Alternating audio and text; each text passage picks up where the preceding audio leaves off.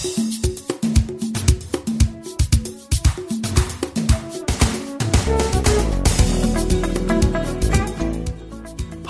this is Dr. Tom Verghese, and this is CQ for Global Leaders.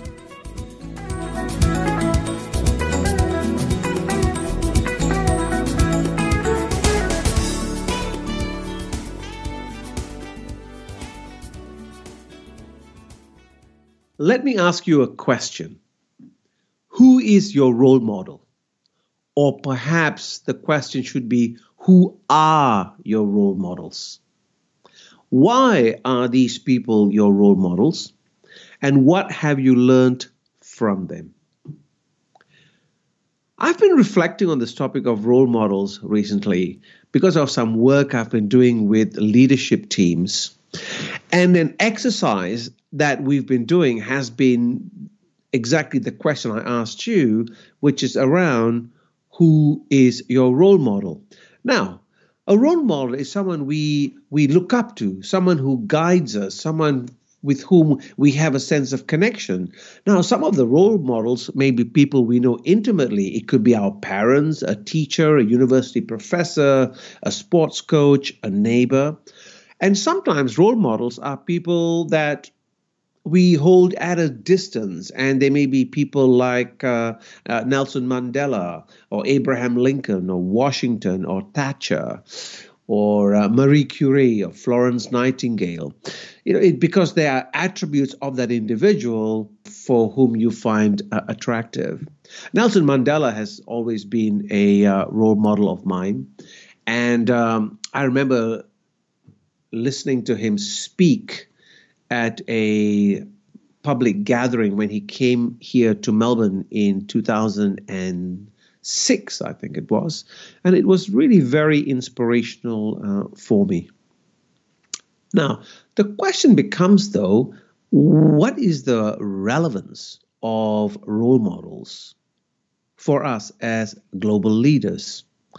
Well, I'd like you to consider that you are a role model. Whether you know it or not, you are a role model. Implicitly or explicitly, as a leader, people look up to you. They look at what you say, how you talk, how you interact, what are the things that you value, and they take their cues from you.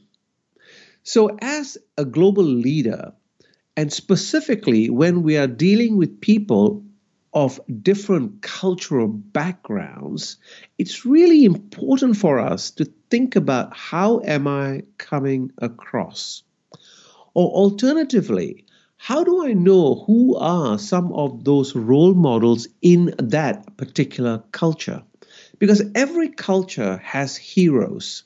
Just as national cultures have heroes, organizations have heroes.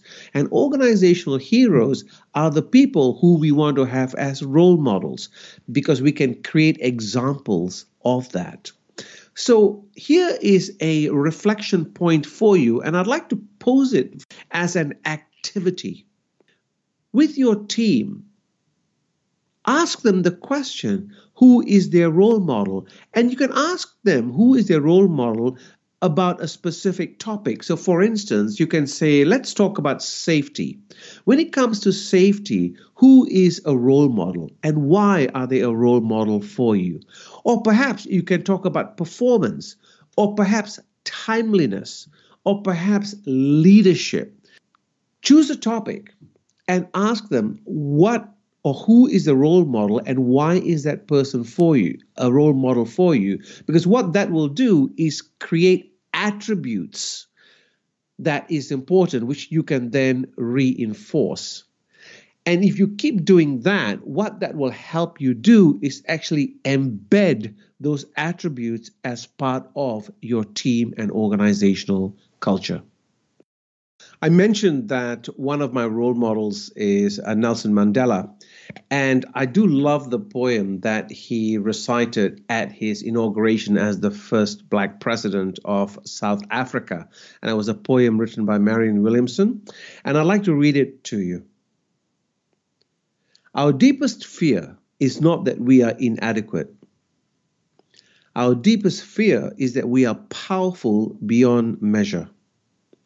It is our light, not our darkness, that frightens us. We ask ourselves, Who am I to be brilliant, gorgeous, talented, fabulous? Actually, who are you not to be? You are a child of God. Your playing small does not serve the world. There is nothing enlightening about shrinking so that other people won't feel insecure about you. We were born to manifest the glory of God that is within us. Not just in some of us, it's in everyone. And as we let our own light shine, we unconsciously give permission to others to do the same. And as we are liberated from our fears, our presence automatically liberates others.